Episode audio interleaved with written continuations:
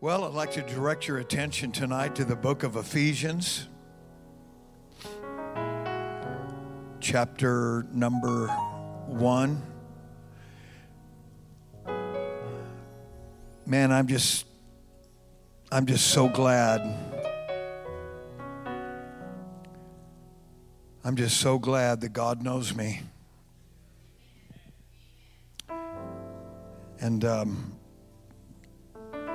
there's a lot of things that we can say, you know, Pentecostals have a lot of buttons.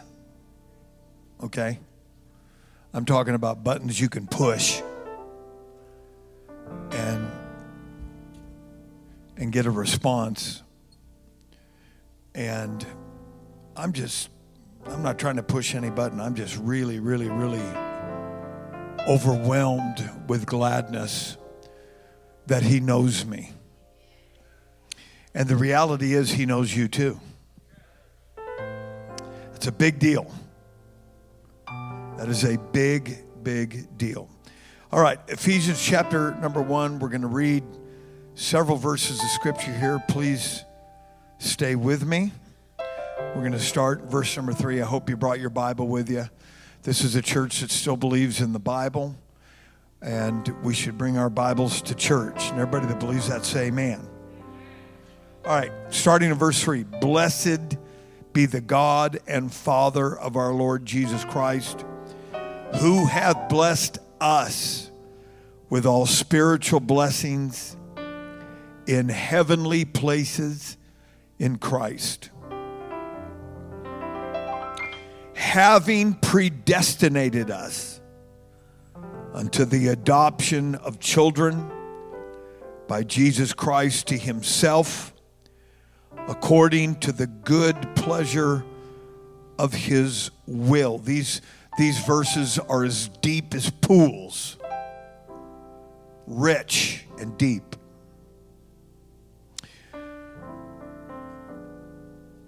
Verse number six to the praise of the glory of his grace wherein he hath made us accepted in the beloved, into, in whom we have redemption through his blood, the forgiveness of sins according to the riches of his grace, wherein he hath abounded toward us in all wisdom and prudence, having made known unto us the mystery of his will, according to his good pleasure which he hath purposed in himself, that in the dispensation of the fullness of times he might gather together in one all things in Christ, both which are in heaven and which are upon the earth, even in him, in whom also we have obtained an inheritance,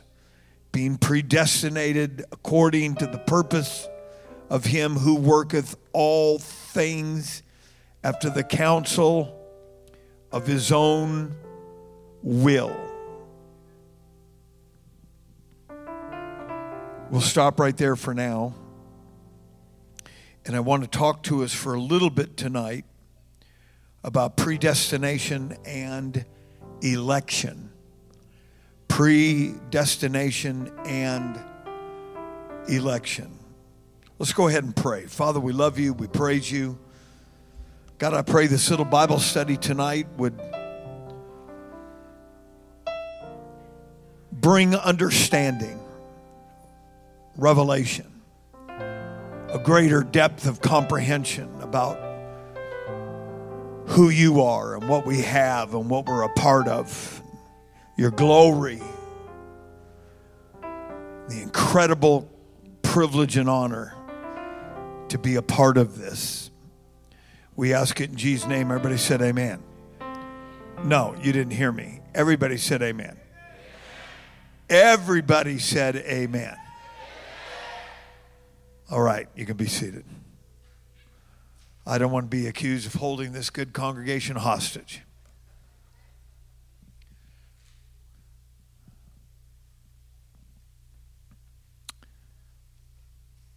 Man, it just feels so good here tonight.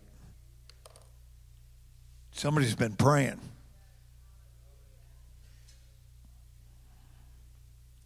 Somebody's been fasting. And I can feel it.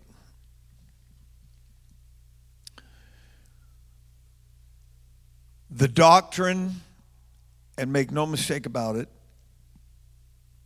or teaching of predestination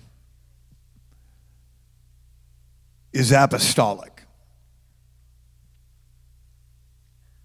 It is genuinely part and parcel of the whole counsel of God. And make no mistake about that that it is purely and completely and entirely it is apostolic.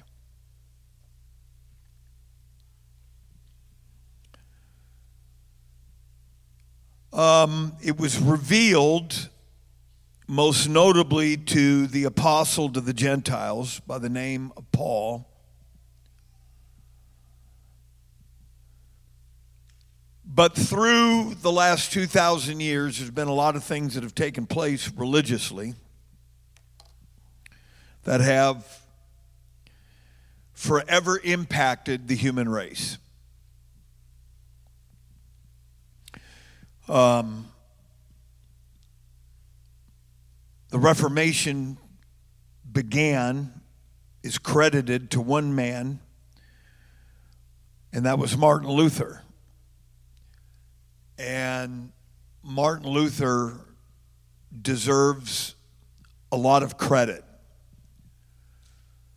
Um, but I think we should be careful in our honoring of Martin Luther because I think it should be specific to the fact that he was the first to rebel against Catholicism and live.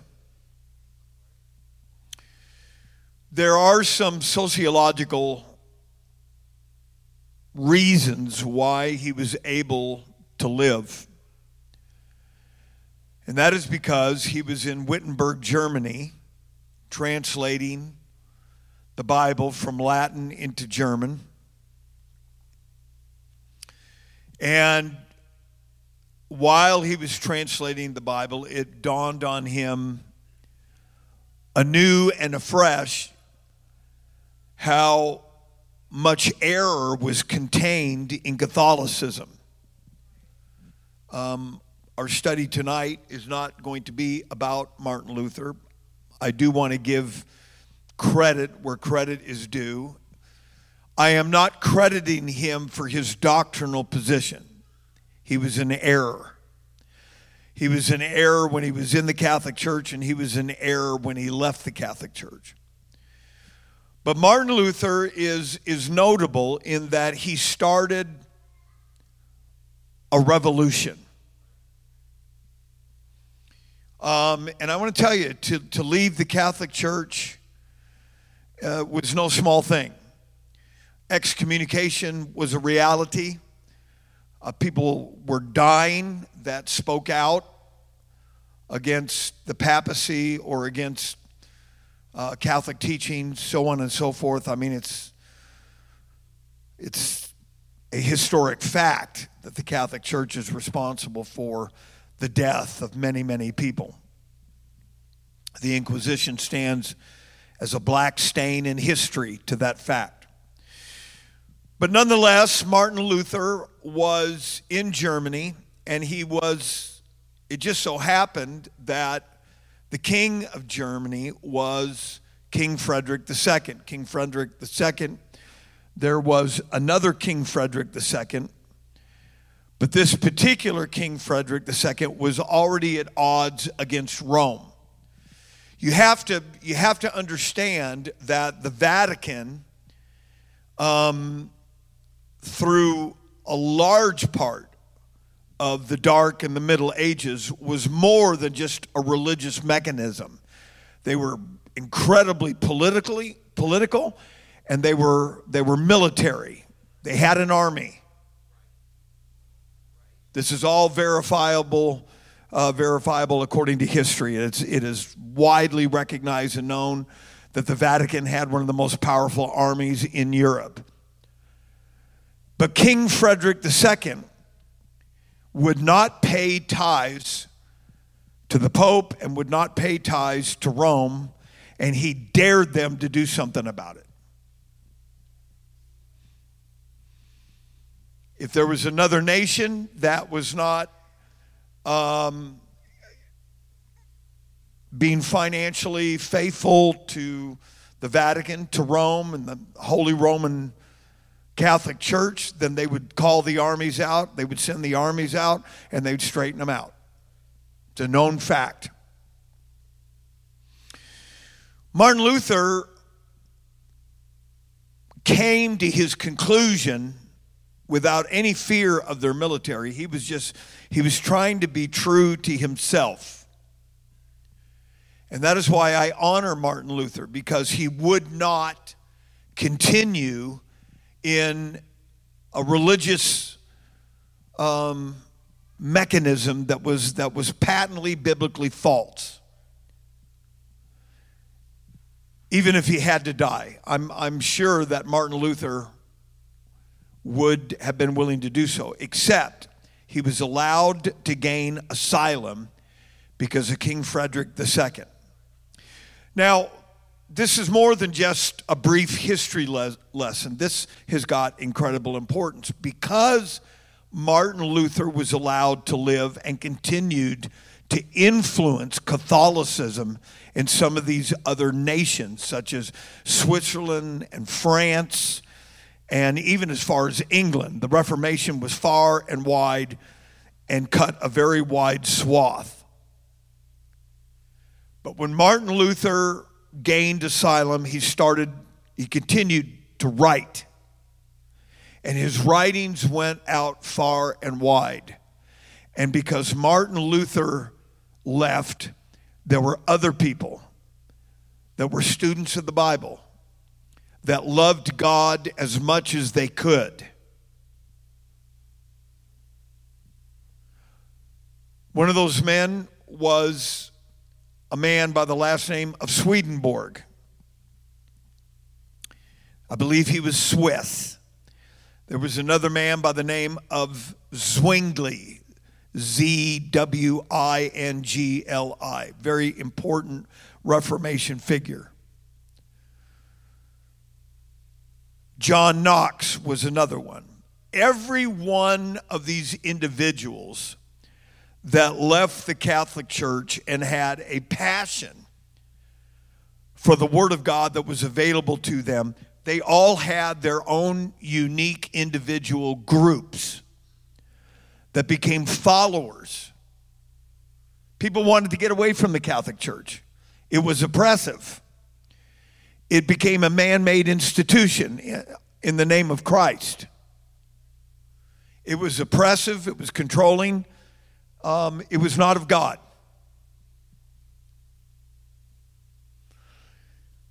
But the most notable figure of this reformation, and really it was a religious, the Reformation could be described or defined as a religious revolution was a man by the name of John Calvin. He was French.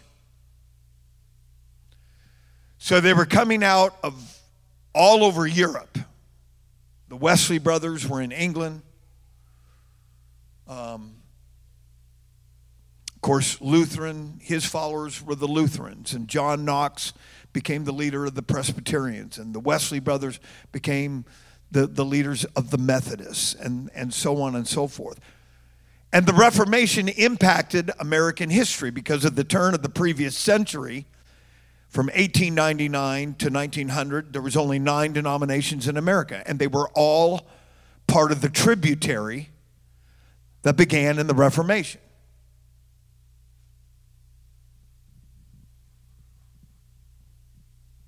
But the most impacting and the most notable, in my opinion, was a man by the name of John Calvin. John Calvin ran with this. Martin Luther ran with it as far as he could. John Calvin began to insert his own theological misinterpretations.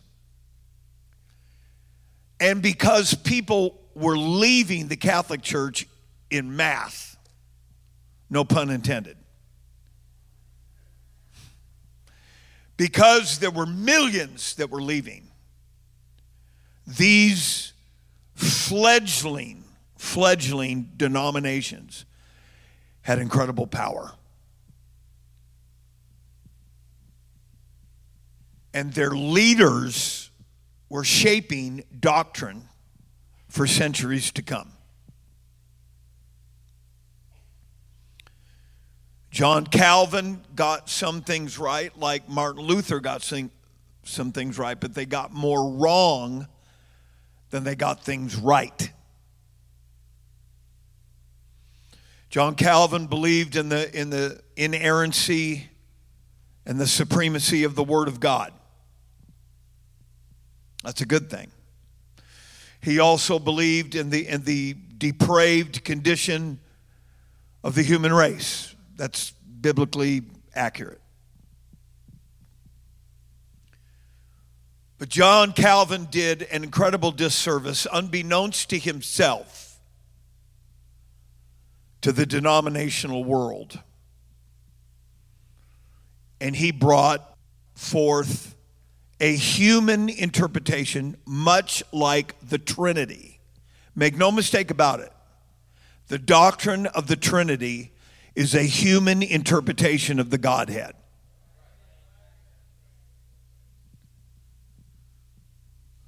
We'll save that for another Bible study because it's certainly worthy of it. But the doctrine of the Trinity even predates by hundreds and hundreds of years the Reformation. John Calvin came up with the doctrine of predestination, and it was not just confined to Calvinism or, or what later really infected the Presbyterians. There are even Baptist groups that hold to predestination. There, and today, um, it's just it's just a mishmash. Genuine denominational theology is very difficult to nail down because it's it's a hybrid, it's a potpourri, it is it is a mishmash. It is it is they have bled into one another to where they adopt each other's ideas and there's just no definition. But the doctrine of predestination that was brought in and propagated and swept through Europe, and even is in our world today, it's in the United States of America, it's everywhere. The doctrine of predestination is essentially a doctrine that believes that God has already predetermined who's going to be saved and who's going to be lost.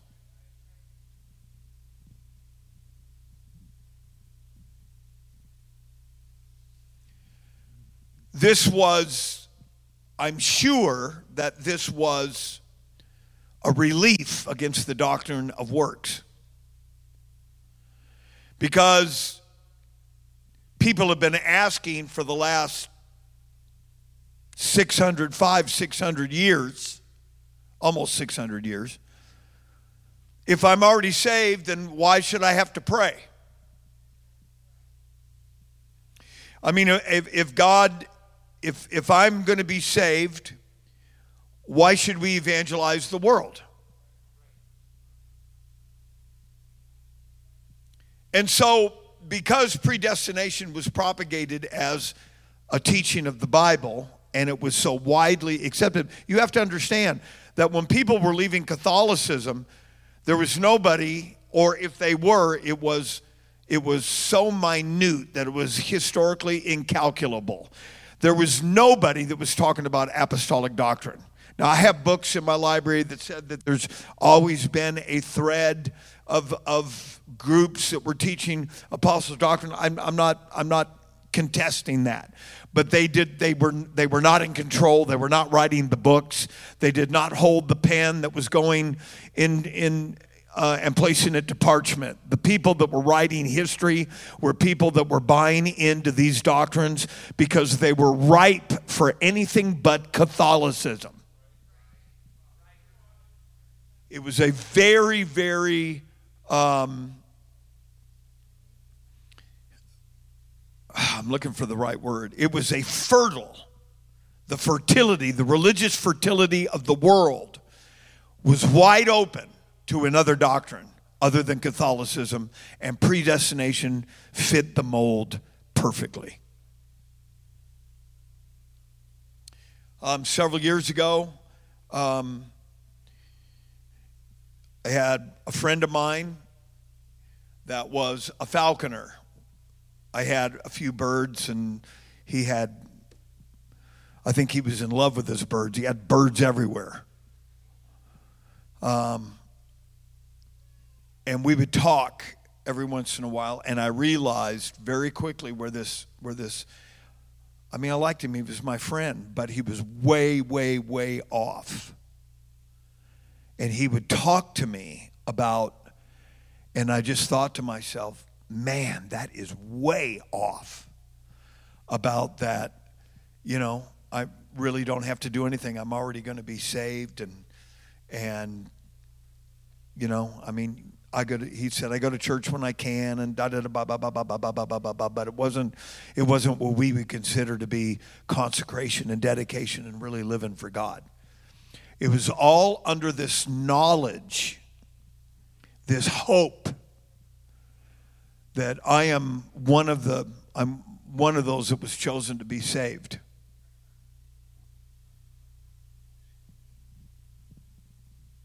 It was very scary.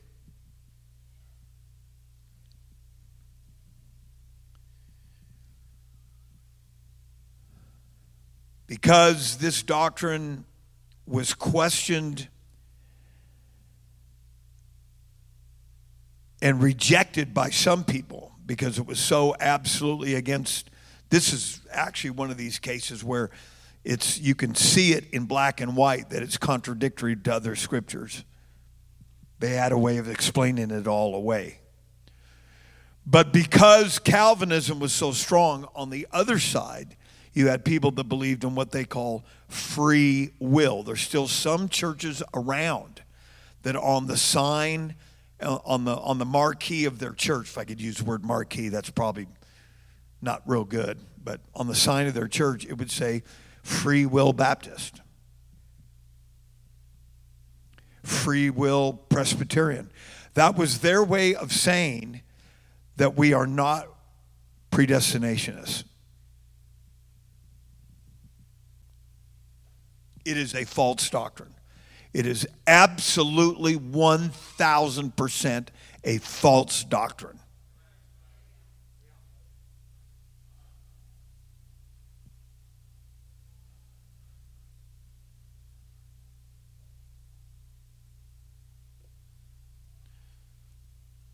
Let's take a closer look at Ephesians chapter number one, because this is one of the only places in the entirety of Scripture that talks about being predestinated.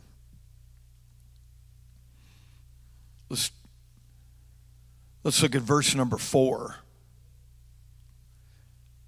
Now let's start where we started in verse 3. Blessed be the God and Father of our Lord Jesus Christ, who hath blessed us with all spiritual blessings in heavenly places in Christ according as he hath chosen us in him before the foundation of the world. Now, the only way that you can escape the clutches of predestination is that you have to already understand who that's talking about because the way that that is written to somebody that does not really understand the church, I can see how people would easily be swept away with predestination. But you have to understand that the thing that God was after with the Logos in the mind of God. And the word Logos means thought, word, or idea. Rhema is also the Word of God, but that's talking about the immediate Word of God. The Logos is first a thought before God ever created anything, before God ever spoke anything to existence, before God ever, before there were, it was ever actuated. There was no movement. It was just a thought. It was an idea. It was in God's imagination that He wanted a bride.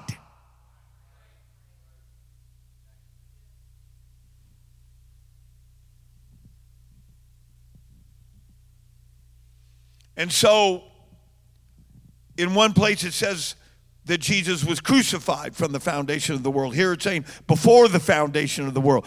Before, when it's talking about foundation, it's talking about the basic elements of structure of the universe, different stratas of existence and planes of existence. Before anything happened, God had a thought.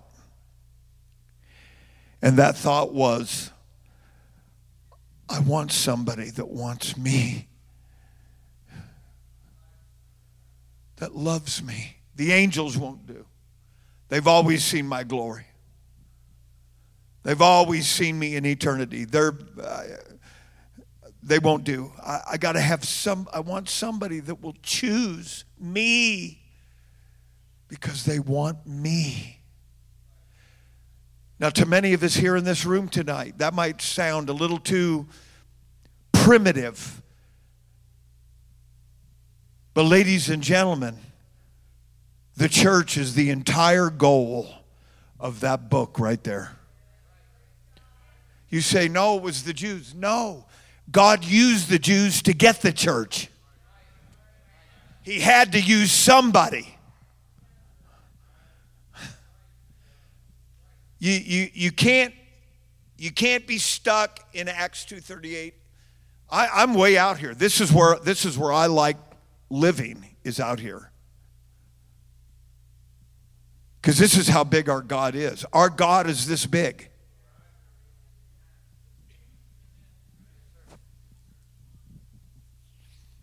So before the foundations of the world, God already had a plan.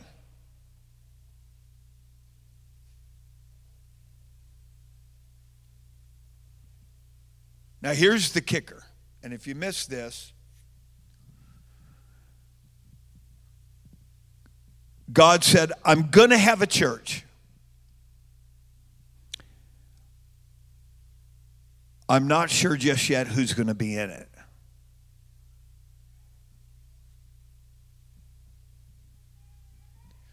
Now see, if you're if if you want to just take that and say, "Pastor, I'm not sure I believe that." Then you're ripe for predestination because it's right there. It says it right there. He chose us in Jesus before the foundation of the world.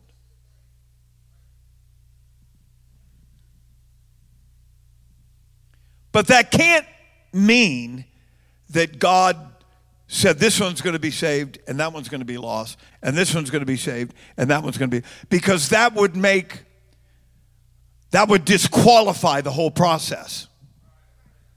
Why, why even go through the effort of making man in your image? You want to know the single factor of your nature that qualifies you as being made in the image of God. It's not your eyes, it's not your ears, it's not even the heart, it's not the soul. It's the fact that you have a will. You have the ability to choose. You can choose to live for God or you can choose to be lost. God's not going to twist your arm. God's not going to God's not going to do any of that. But to those of you that choose that's what God was looking for in the beginning. I want somebody that chooses me. I don't want to do all the work. All right? We still have some that theologically are immobilized right now. When you were looking for a wife, did you get her in the back of a magazine and as a mail order bride? Hmm? Help this young woman, and there's a face there. Help her escape the clutches of communist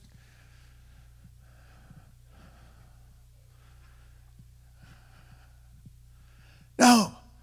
You were looking for somebody that wanted you for who you were. They loved you.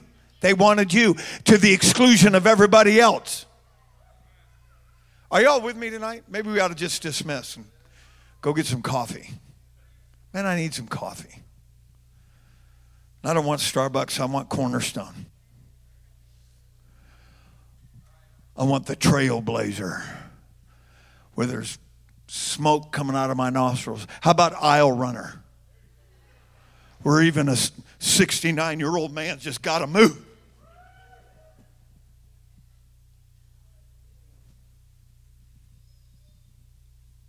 You're a part of a God that's big. There, there, there are some Pentecostals, not by virtue of anything you've done wrong, but we have never moved out of, out of topical theology. Topical theology is the very first way that Pentecostal people learn the Bible. We learn all the one God scriptures. We learn all the baptism in Jesus' name scriptures. We learn all, um, et cetera, et cetera, et cetera. And some people never move beyond that. That's just the launching pad. There's things in that book that are from another world that apply to you and I that is so far beyond just the threshold of Jesus' name baptism and the infant. I thank God for it. It's truth, it's reality, it's ours. But there is stuff from another world that you and I are a part of. Clap your hands and give God the praise.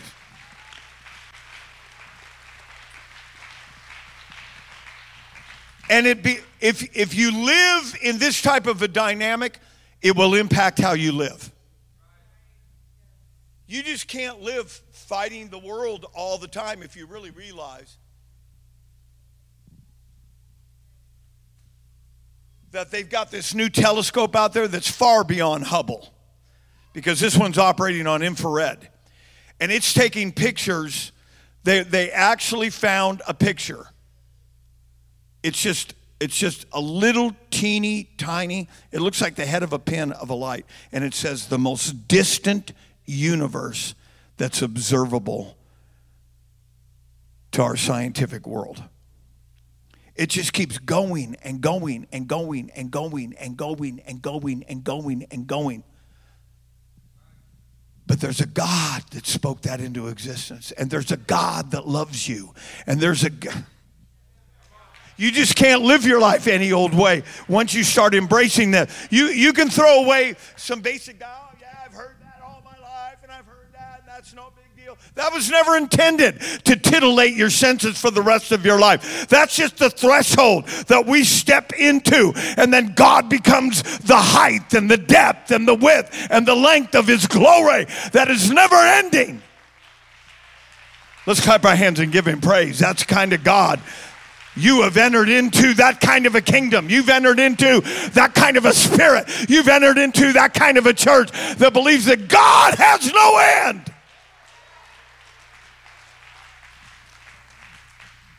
God is not so small. Can you imagine how cruel? This might explain why there's so many people turning against Christianity. It's because the only witness they're seeing is giving them a bunch of half baked nonsense. Well, where did you go to church? Well, I went to a church that this one go to heaven, this one go to hot place. This one go to heaven, this one go to hot place. No wonder there's so many people that are just turning to violence and I'm not I'm not advocating it. I'm just saying they don't see any hope in the church. Ladies and gentlemen, it's our day. You've heard from the non-denominational group. You've heard from everybody else. It's time for God to reveal his church with glory and power and reality. Somebody clap your hands and give God the praise. You're, you're a part of something that big. His kingdom, there is no end.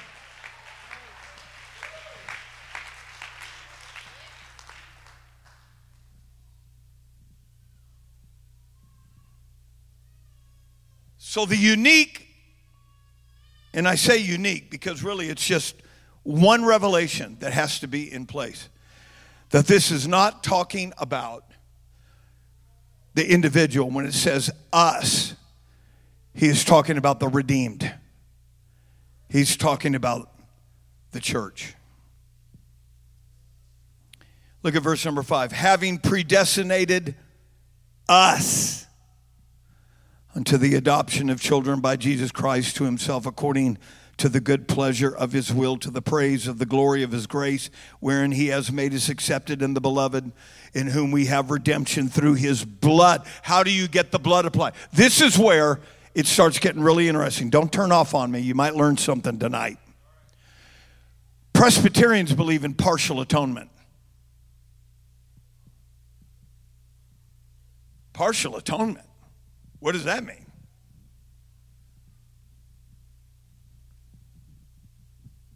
My understanding of partial atonement is, is the only people that Jesus really died for are the ones that accept the blood. That's not what the Bible says. Go to 1 Timothy 2 and 2. Look at this.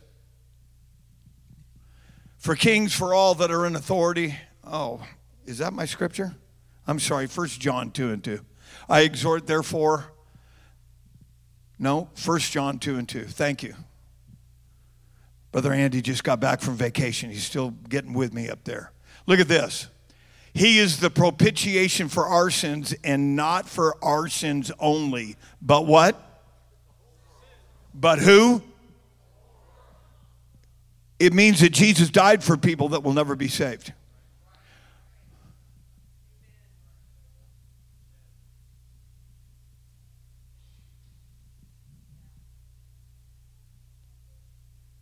And if so, if people are, if people are going to be lost, why even evangelize? Why would he say preach? Go to Mark chapter 16. And he said unto them, Go ye into all the world and preach the good news to every creature. Next verse. He that believeth and is baptized shall be saved. Does that sound like predestination?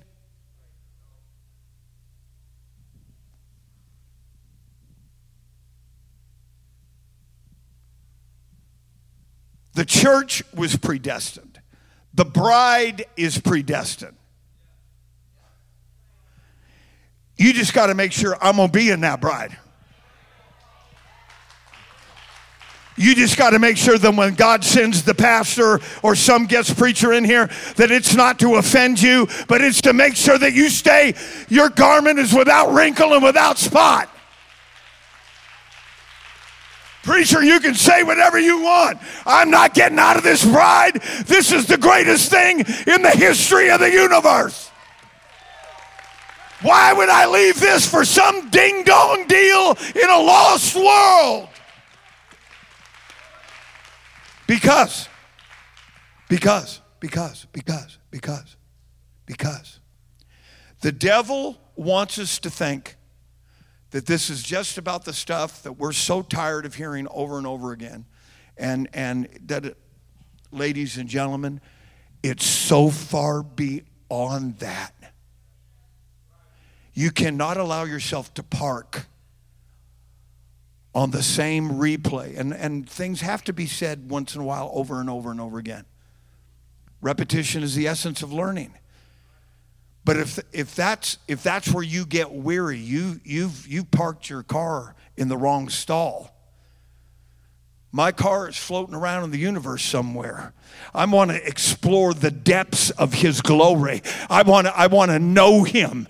I want to I want to I want to know him in the fellowship of his sufferings. I'm not looking forward to it, but like Paul, when I am weak, then I am strong. If that's what it takes to take me to another level, then God, you have my permission. I don't want to get bored. I don't want to get a bad spirit. I don't want to get caught up with the pablum of Pentecostalism. I want to soar in the spirit. I want to be out there where God is. It's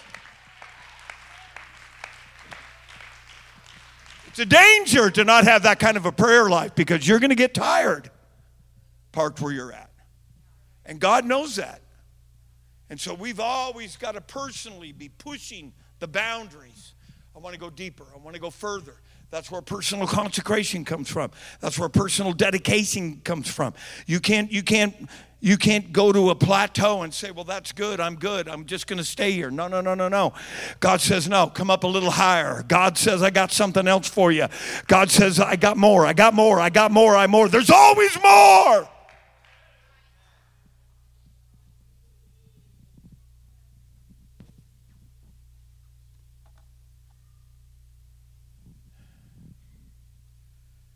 Let's look at Ephesians chapter number 1.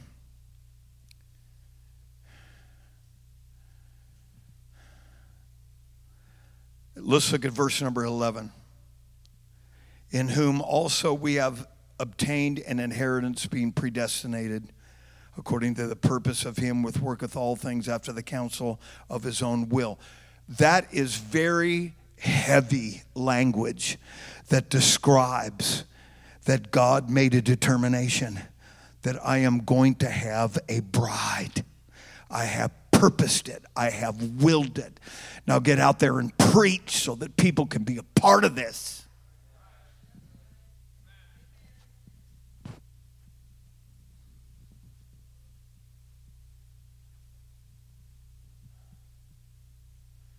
Look at verse number 13. Now, if we were talking about predestination, verse number 13 would not say what it says in whom ye also trusted after that you heard the word of truth, the gospel of your salvation, in whom also after that ye believed, you were sealed with the Holy Spirit of promise. That is talking about process. And die hard predestinationists do not believe in process, they believe it's automatic.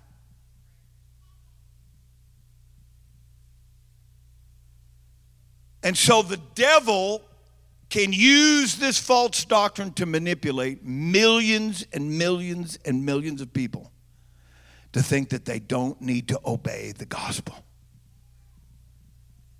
I can't think of anything more haunting as a human being than having my soul leave this body only to finally recognize that I was wrong. And I may be wrong about some things. I'm sure that there's some corrections that God is going to help me to see. But I got the main thing right. And the main thing right is is I have to I have to use my will, my choice to live for him. Let's lift our hands and give him praise. Thank God for that choice. Thank God for the opportunity to see this, to understand this.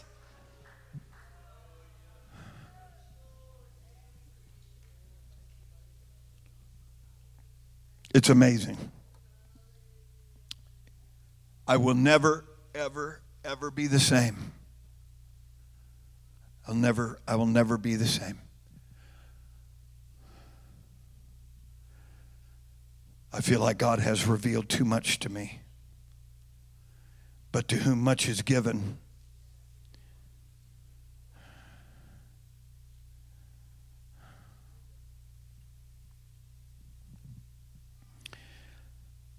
let's look at some possible anomalies to this. Let's look at, um, no, they're not on your list. Brother Andrew, they're on my list. Listen to this scripture. You've all heard this before. Jeremiah chapter 1 and verse 5. Before I formed thee in the belly, I knew thee. We've all heard that scripture. See?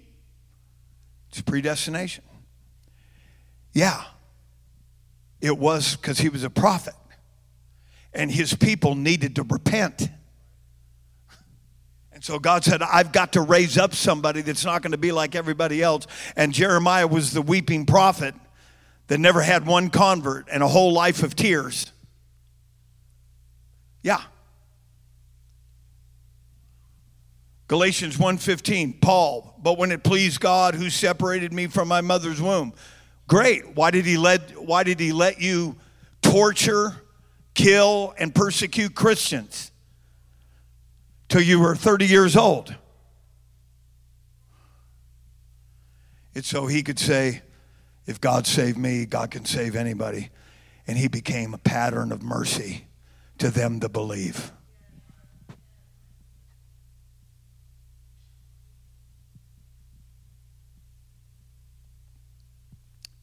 Pastor, what's your point in all this?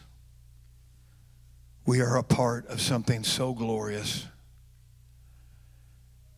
and so amazing.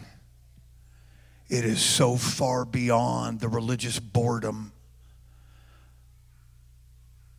of just trying to get away from, from being bored and our flesh is wanting us to go. If you ever get the revelation of really who you are in God, you'll never be bored again with God. And boredom is a common human experience. I'm not putting anybody down for being bored. I get bored.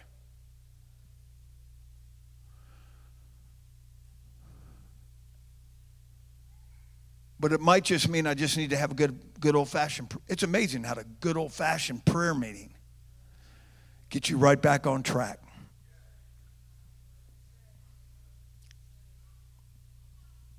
We are a part of something that is from another world.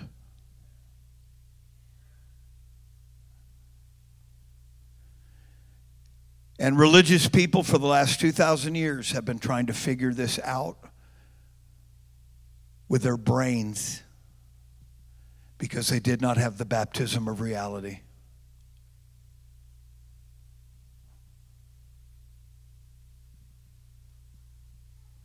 Paul was the only apostle that talked about this mystery. He was the only one that seen it. He was never the same. This is one of the reasons I think that Peter made the statement that people wrestle with some of Paul's writings because they hard to be understood. Not if you got the Holy Ghost. Man, when I was a new convert, I used to, and I'm not better than anybody else. I'm not trying to say that. I'm just trying to say that I'd already made up my mind, dude, I ain't going back to drugs.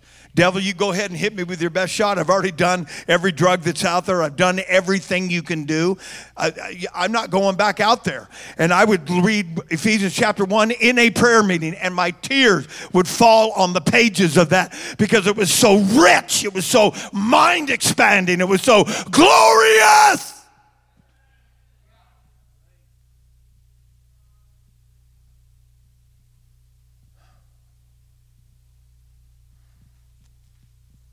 Hallelujah.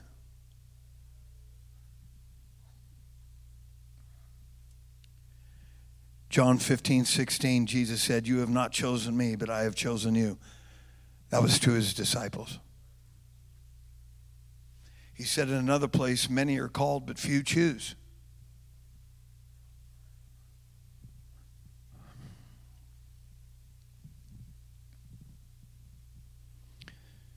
The doctrine of predestination is so prevalent that I really felt in the Holy Ghost that I needed to just talk about this.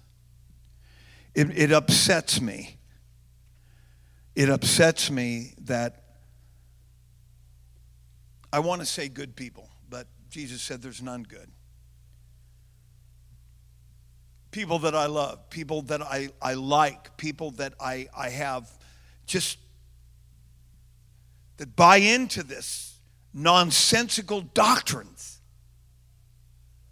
that makes them resilient and resistant against the simplicity of Christ found in Acts 2, Acts 8, Acts 10, Acts 19, and a host of other scriptures that put us in that position of that predestinated elect group called the church.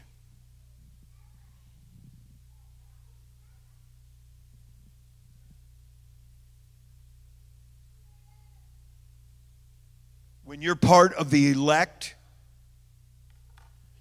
the word elect literally means to choose. Well, it means that I chose. I'm, there's not a human being alive that's going to escape the responsibility for the choices they've made in their life. But oh, thank God for the blood. Well, Pastor, every time I see you, I see a halo please flip the light on for that person. And get delivered from your psychotropic drugs. There ain't no halo there. But a long time ago, God helped me to understand the importance of repentance. And I've been doing it ever since.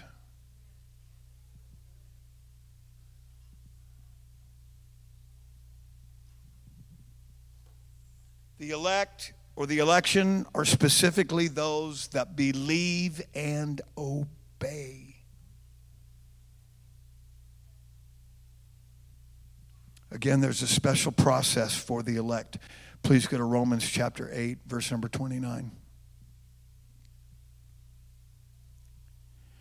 For whom he did foreknow, he also did predestinate to be conformed to the image of his son, that he might be the firstborn among many brethren. That's talking about process, conforming to the image of his son. In the very beginning, in the eons, times past, God said, There's going to be somebody that's going to believe this.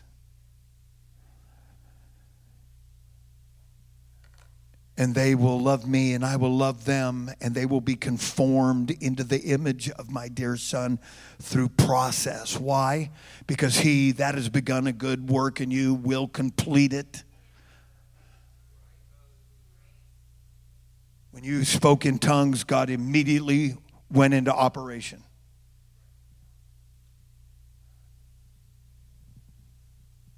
To be conformed to the image of his dear son. Let's go to the next verse, please.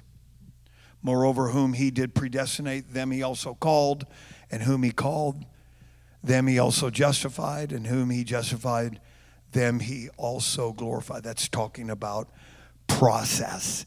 And if you were predestinated without any type of process, you wouldn't need all that.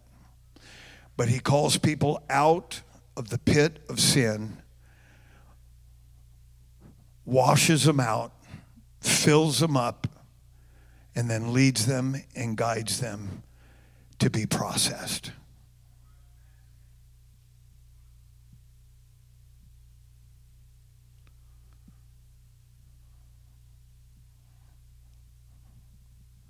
See, I believe I believe God had his eye on me for a long time.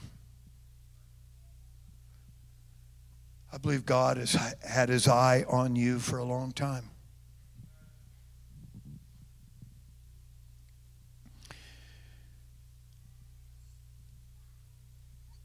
With Calvinism, there was a way that they had they had to theologically deal with man's choice and will, so they came up with sovereignty. Uh, they turned the sovereignty in God, sovereignty of God, into a doctrine, and basically sovereignty basically means that God can do whatever He wants to do whenever He wants to do it. We already believe that. Creation testifies that. But it was all according to the good pleasure of His will. He created everything in such a way that He could fulfill His plan exactly like He's fulfilling it.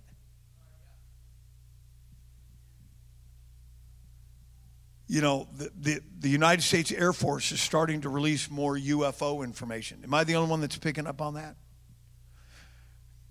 There's some of you out there that are ex Star Trek buffs. I know who you are. Don't try to hide from me.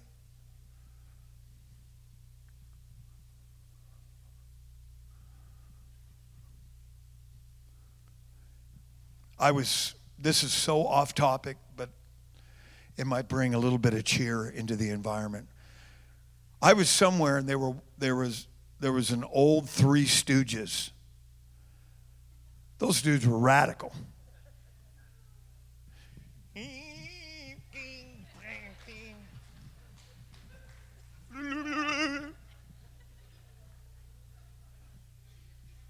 I had two brothers, and after we watched one of those things, we were all poking each other in the eye and banging on the head and there's a lot of screaming and yelling around our house. Our neighbors thought we were all opera singers.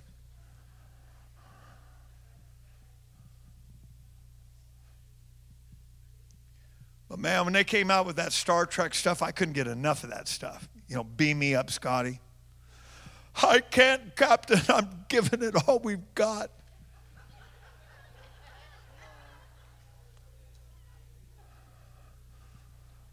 But all of that pales to the glory that shall be revealed on in us.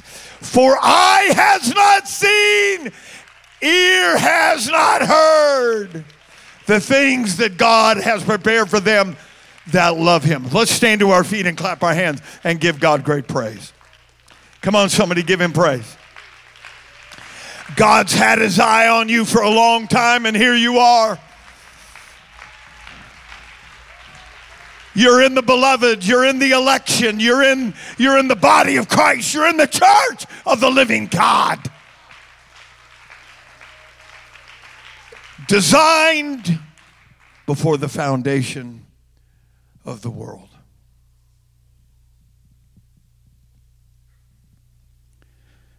Designed before the foundation of the world, before there was any people God designed the church.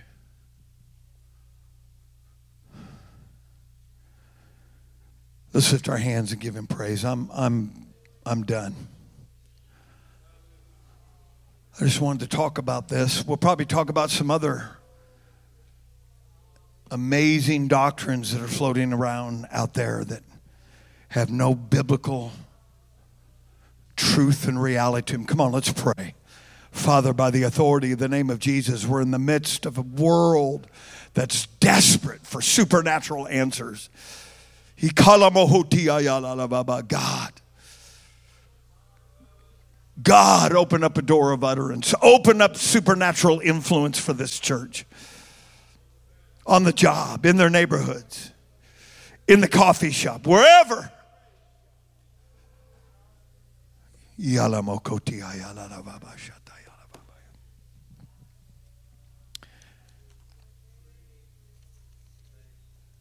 Why don't you shake somebody's hand and say, I'm glad you're in the church. Love you. And then you be dismissed in the name of the Lord.